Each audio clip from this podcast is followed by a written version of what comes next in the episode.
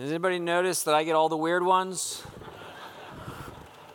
It's true, but it's okay. It's really fun. All right, you guys, we're going to be looking at this passage that Eric read to us, uh, and it is, it's confounding, right? It is so weird. In fact, I was listening to hear if you guys would actually say, thanks be to God, or if you'd be like, right? In order, if we're going to really teach this passage well, I need two things. Number one, I need an engaged, humble, curious audience. I think I have that. And number two, I need about ninety minutes, okay? And I clearly don't have that, okay? So I'm going to need you to stay with me here. This is complicated. Um, there is an enormous amount of theology behind these, like whatever it was, nine or ten verses. But I promise you, there is treasure in here. And I hate it when people skip the hard stuff and just like, whatever, move on, and then nobody ever learns what it's really going on there. So we're going to jump into this super weird, super difficult passage. Um, it is going to be complicated. I am going to need you to focus. But beyond even the complexity, the theological weight that Paul, in, in some ways, is assuming we already have before we even get here, um, if, as, as if that's not enough, some of you are probably offended by what you've already heard. Um, and it's possible, when we're done, that you'll still be offended. But I don't think so, right? I think I can help, I think I can unpack this for you. But I know that if I'm already offended when the thing starts, I don't listen that well, I don't reason that well, and I'm just kind of like grouchy about things. So I think if we can understand what Paul is saying here, that there's some, there's a treasure in here. We just have to do a little bit of work to figure it out. Um, but I hope that you will do your best to like pay attention. This is This is a calculus class this morning, okay? So sorry, but it's going to take a little bit of work. Um, but there's a payoff. And so if you will be more curious than cross, if you will be more um, interested than insulted, then I think there's something in here that you're going to like when we're all done, okay? You already heard Eric read it, and we'll walk through it.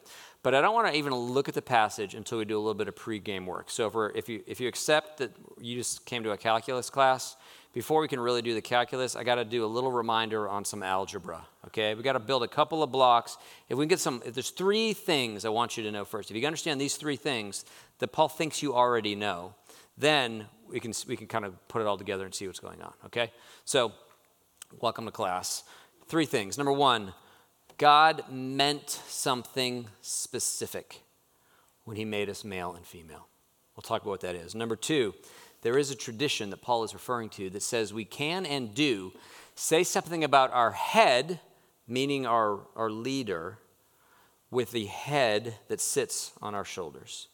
And then number three, the veil that Moses wore that talks about in Exodus thirty-four, Paul alludes to it in Second Corinthians three.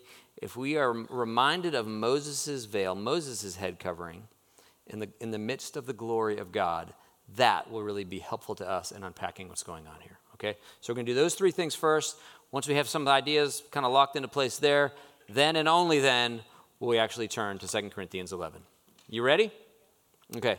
This church is very imbalanced. These people are on vacation, so I feel like I need to talk over here. All you guys are here. It's very, I don't know, some of you should like move over to here next Sunday. We'll even it out a little bit.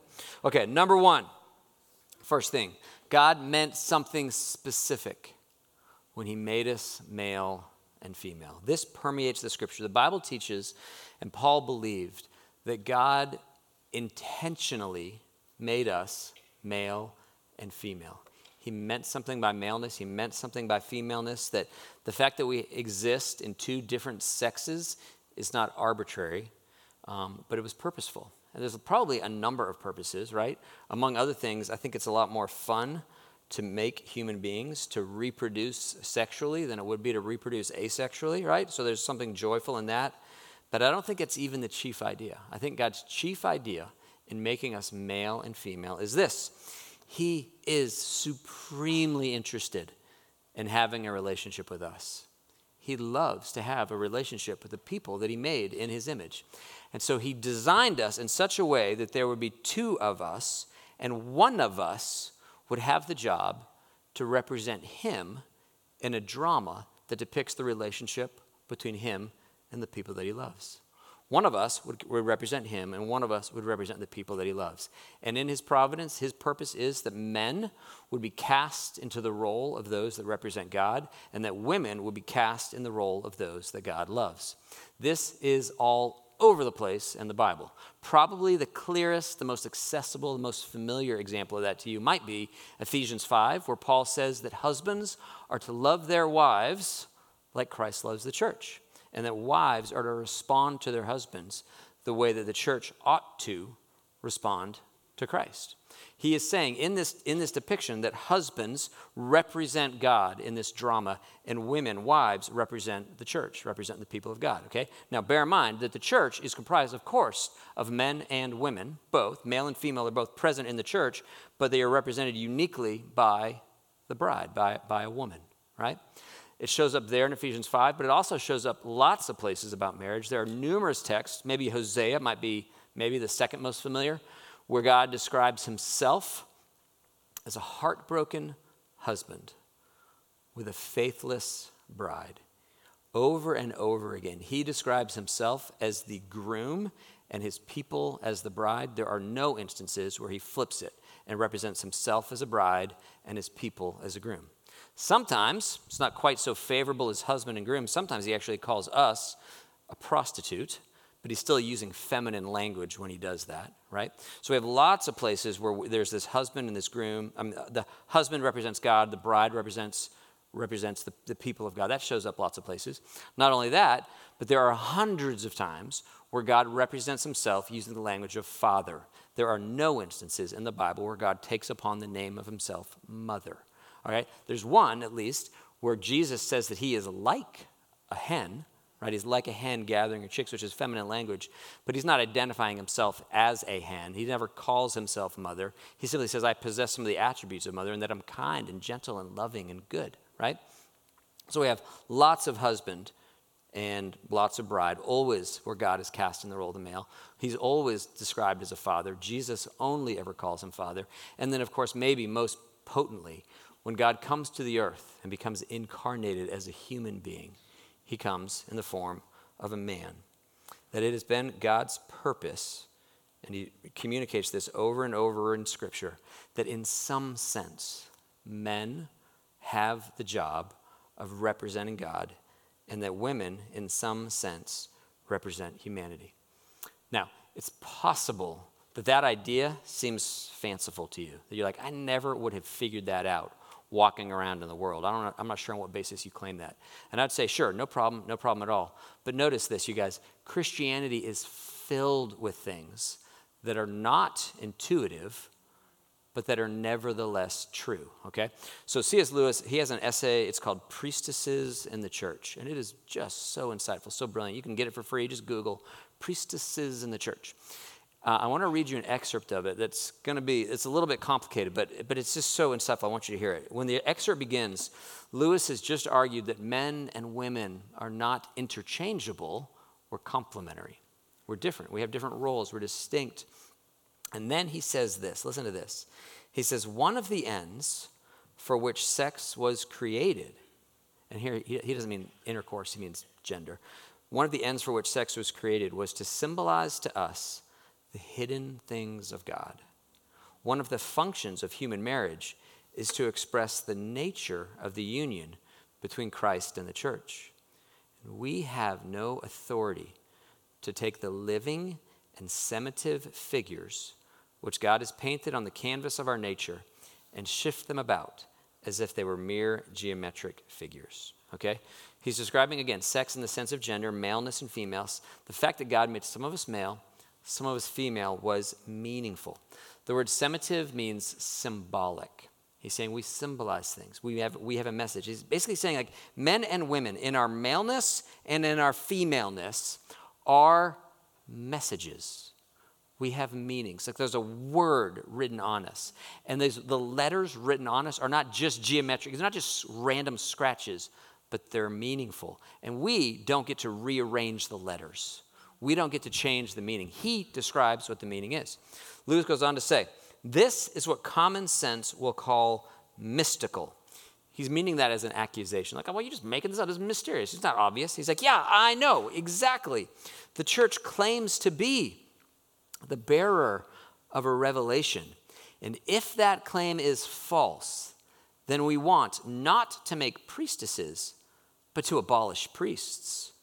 If it's true, then we should expect to find in the church an element which unbelievers will call irrational and which believers will call supra-rational. There ought to be something in our faith that is opaque to our reason, though not contrary to it, as the facts of sex and sense on the natural level are opaque. And that is the real issue.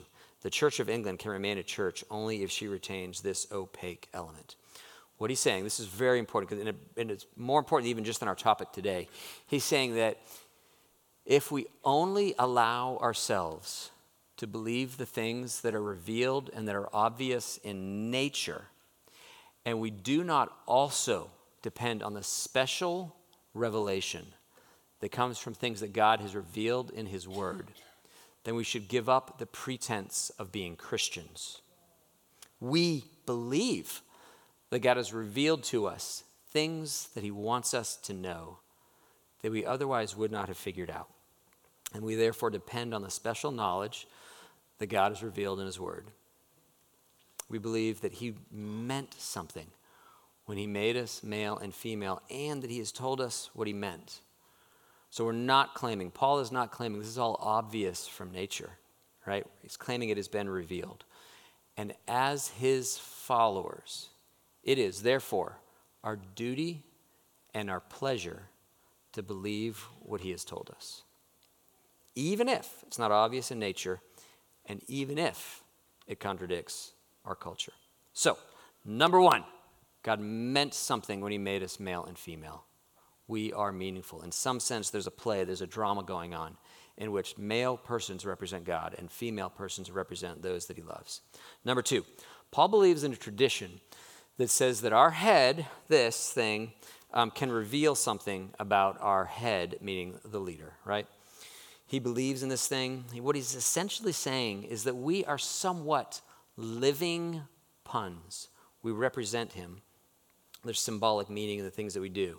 That whatever is true of this head is suggestive or indicative about our other head, okay?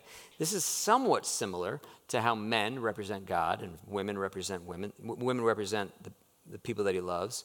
Our heads message something that is true about our heads, okay? There's some aspect, there's something about the way that men and women adorn or don't adorn or cover or don't cover our skulls that is indicative about the one that we represent, okay?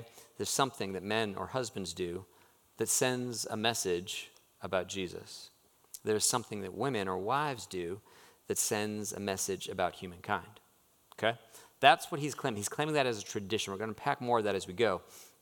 But before I do, if the very idea that that could even be possible strikes you as strange, then I just want to like allude to a couple of things in our culture that maybe are equally strange, okay? So this one's a little bit archaic, but not so archaic that you don't know it. Once upon a time, men would remove their hat in the presence of a lady, right? Can you see this like nineteen, pre-fifties maybe, late eighteen? Can you just see like men with their hat off their head? That is meant to convey a sense of honor and respect. But if you think about it for five seconds, there's nothing intuitive, nothing inherent, nothing necessarily true about that. It's like, we could take off our shoe. Like, what are we doing? I mean, it's just, it's somewhat random that we're doing that. But as a culture, we just agreed it's, it's one sign of respect. It's actually a little bit fallen out of favor. We don't do that so much. You might maybe see some men take their baseball cap off at the national anthem, right? And that's, it's that same sense of some physical gesture that has been imbued with meaning, okay? Or we could do this. Does this offend anybody? Anybody have a problem with this? How about you? Does this bother you? Okay, no, it doesn't. But what if I were to lower this finger and raise its neighbor? Would I get letters about that? Okay, I probably would, okay? Why? I know that I would because I've done it before in this very room, and I did get letters about it, okay? But look at these fingers. Is there anything inherently aggressive about this one as opposed to this one? It's not, right? It's just, you know the code. You speak the language. And we have arbitrarily assigned meaning here that we did not assign here, right? We do this. We just assign meaning. So it's not inherent. But for those of you that speak the language, you would know exactly what I was saying to you, right? But I'm not saying anything of the sort, okay? Physical things that we do with our body can contain messages. especially for those that speak the language. All right? Number three, Moses' veil is a clue. This is obscure. You may not remember this, but maybe you do. In Paul's other letter to the Corinthians, Second Corinthians chapter three, he talks about Moses' veil. And this was an event that happened. It's recorded in Exodus thirty-four. Does anybody recall what was going down with Moses and the veil in Exodus thirty-four? People couldn't stand the glory of God. It was shown through. It's exactly right, Mary Beth. So, so Moses was physically in the presence of God, and God's glory was so radiant that, like, literally Moses, like, picked up the radiation of some, in some way, he began to glow. And it freaked everybody out. It was all terrifying and strange. But then it also began to fade. And what Paul says is Moses put on a veil. He put on a head covering to conceal the glory as it was fading away. Look at this. It's Second Corinthians three. You can flip there. I'll put it on the screen. I think I had this for you, maybe. Yep. Okay. We are not like Moses, who would put a veil over his face to keep the Israelites from gazing at it while the radiance was fading away. That will be helpful to have in the back of your mind as we finally get ready to turn to the text. Okay? So here's a few things. We're almost, algebra class is almost over. Calculus begins in one more minute. Here's a quick review. Paul is saying what he's, or Paul is, Paul already believes, and he wants us to already know, that men in some regard represent God, and women in some regard represent humanity. He thinks that we know that how we live communicates something about the one that we represent, right? We are messengers. We carry a message. And in particular, in this instance, what he's saying is that what we do with our head is suggestive, is indicative of the one that we represent. And it might be, per Moses, we'll see, we'll test this theory in a second, but it might be representing something about their glory. Not my glory, but men representing something about God's glory, women representing something about humanity's glory. We'll see how that goes, okay? And with all that bouncing around your head, let's go to the text. So go to Second Corinthians eleven. We'll pick it up in verse two. Look at what Paul says. He says, "Now, I commend you because you remember me in everything, and you maintain the traditions even as I delivered them to you." That's a really interesting and, and in some sense, a very helpful term. Apparently, there are some traditions that Paul has passed on, and a tradition is not binding. A tradition is simply telling us, this is how we've always done it, and you can do it too. It, it links us to the past. So traditions aren't laws. They're not rules. We have all kinds of traditions. What, what, are some, what are some of our traditions in our culture that we do? Just give me a couple of the more obvious ones. Tradition, and you don't even think Christianity. Just think like American traditions. Thanksgiving, okay, so Thanksgiving's tradition, right? You don't have to eat turkey, but we like to eat turkey, and, and we like to eat way more than just the turkey, and it remind, it links us to our past. It reminds us to be grateful. It's a script that we follow as a way to say, oh, yeah, yeah, this is a good thing to stop and to say, I'm grateful for all of God's many blessings in my life, right? And your family, no doubt, has particularities on that tradition. Give me another one. Fourth of July is right now, this weekend, right? So it's we're Americans. We blow things up on the Fourth of July, right? As a way to remind the British that we beat you, right? Okay? And so we love that stuff. Now, you don't have to, but it's fun to, right? Paul is referencing traditions. There is something that we have done in the past. It's a script. It has a message. And if you speak the language, then we know what it, what it means, okay? Now, it's going to go on in verse three. It's going to start getting harder from here. Verse three, I want you to understand that the head of every man is Christ, and the head of a wife is her husband, and the head of Christ is God. Now, he's using head in the non-skull sense. He's talking about this divine order. And the first step is that we are all followers of Christ. We are under his leadership, his rule, his gracious reign. And in a marriage, he says that wives are to follow their husbands' servant leadership, as he imitates Christ, and as they imitate an obedient church. And then finally, and notice this, this one's very important to help us understand the rest of it, Jesus, who is himself as equal to the Father, as a wife is equal to her husband, nevertheless submits to his Father's will. This is really important because Jesus is the model for husbands who are to love their wives as Christ loves the church, sacrificially. And Jesus is the model for wives who, as perfect equals, submit their will to another, just as Christ did to the Father. Jesus is the key that holds this whole thing together, okay? Everybody doing all right? Anybody losing their mind yet? Okay, so come in. It's, that's coming. This is where it gets weird. Verse four, every man who prays or prophesies with his head covered dishonors his head, but every wife who prays or prophesies with her head uncovered dishonors her head, since it is the same as if her head were shaven. For if a wife will not cover her head, she should cut her hair short. But since it's disgraceful for a wife to cut off her hair or to shave her hair, shave her head, let her cover her head. To which it would be very reasonable for you to be like, why? What are you talking about? Like, what? What, is the, what does one thing have to do to another, okay? But try to remember everything we just said, all these prereqs that Paul is bringing to the party, okay? And then Paul is going to, he's going to give us one more really important clue that's still a little bit obscure, but I think we can unpack it. That he's saying there is something about a man's head that tells a story. And there is something about a woman's head that tells a different story. And he's exhorting us to be mindful of the stories that we tell. Here's his explanation. Look at verse seven. He says, for a man, a man ought not to cover his head, since he is the image and the glory of God. I'm going to pause for just a second and let your gears turn. It's not obvious. Man should not cover his head. There should be some sense of revelation, some sense of exposure, some sense of, look at this, because men are in particular telling a story about the glory of God. And women should, should keep their heads covered, according to this tradition, because in some sense they are telling a story about the glory of humanity. Here's, I think, what Paul is doing. Men say something about their head with their head. Meaning, men say something about Christ with their skull. And in particular, what they are saying by revealing their head is that the glory of Christ has been revealed. For Christ's glory is revealed. He has died on a cross as an atonement for our sins. He is risen from the dead and reigns over all. Paul is saying men can broadcast this via this tradition that your head reveals something about your head, that Christ's glory has been revealed.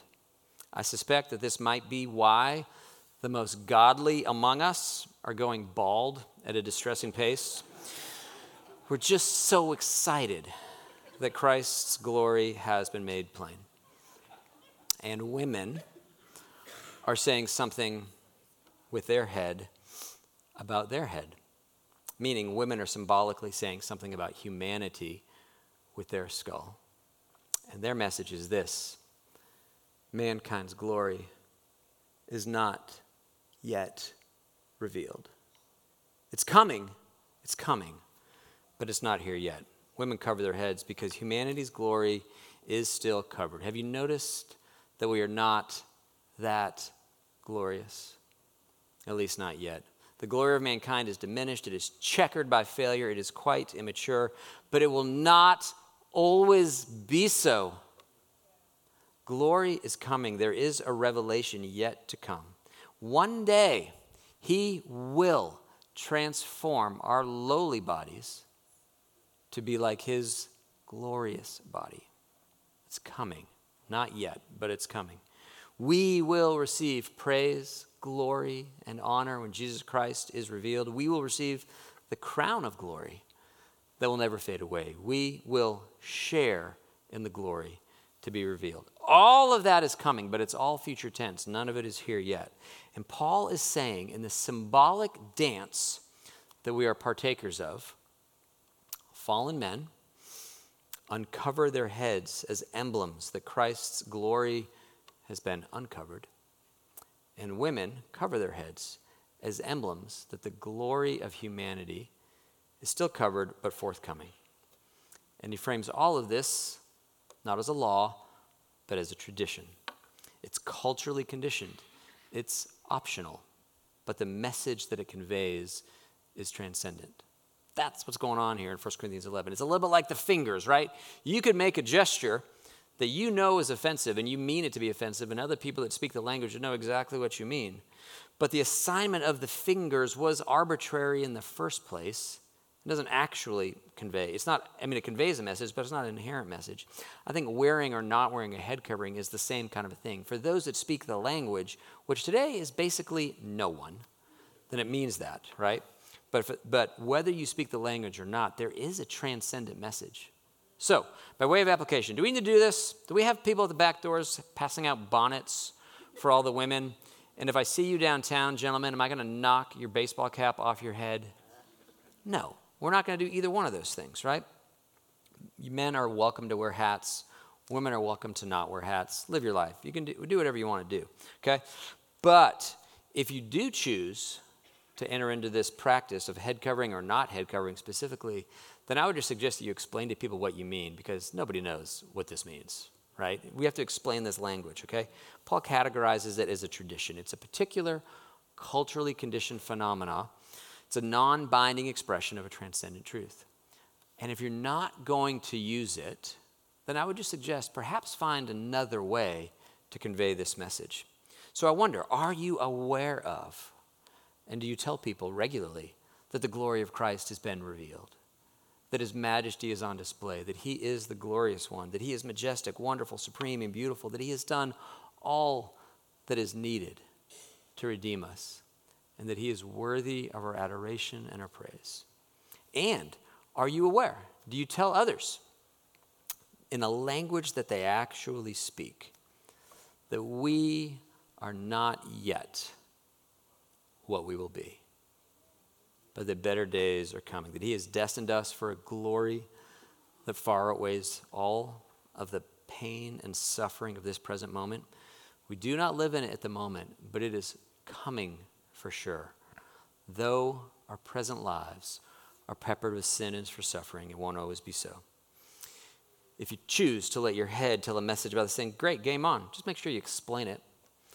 But if not, find another way to describe the glory of Christ that's been revealed and the glory of mankind that is coming. And this morning as you come in, I'm sure, I doubt that very many of you are thinking about this passage. And those of you that were, it's a pretty thin chance that you had any idea what it meant, because it's just so weird. And because we avoid weird things, we never talk about them. So we all stay unaware. But I think that's what it means, okay? And maybe that's helpful to you right now, but it's probably a little more likely on a message like this that whatever you entered the room with is still what you're carrying, right? Life is hard. Right, we live pre-glory, amen? Whatever you're carrying this morning, I hope you might come down front. We'd invite you to come and to offer it to him. There is a resurrection that follows this world, and we're longing for that. But right now, as we seek to be faithful people, whatever burden you carry, whatever things that he's got on your life, come. He loves you, he cares for you, and he invites you to come. We'll have folks at the straight rails that'll pray with you. You can just pray all by yourself here at the front, and Christ will meet you there. And then in a few minutes, we're going to go to the, we'll pray together, then we'll go to the table and we'll celebrate not just the revelation of Christ's glory present, but his coming again when everything is going to get so much better. Lord Jesus, we love you. Would you let our lives be pictures and portraits of how great you are? Would you give us the grace, the wisdom, the humility to represent you well? Lord, I pray the men in particular would live lives as where you have placed us in certain positions. Would you help us yield or wield that as you wish that we would, that we would not lie with our lives about what you are like. And let I pray for the ladies that you would help them as they depict what we ought to be like in reference to you. Would you let us live, all of us, as men and women in your church, as people that know what it is to be loved, deeply loved, known, deeply known, to honor you with our lives. We lift you up. Amen.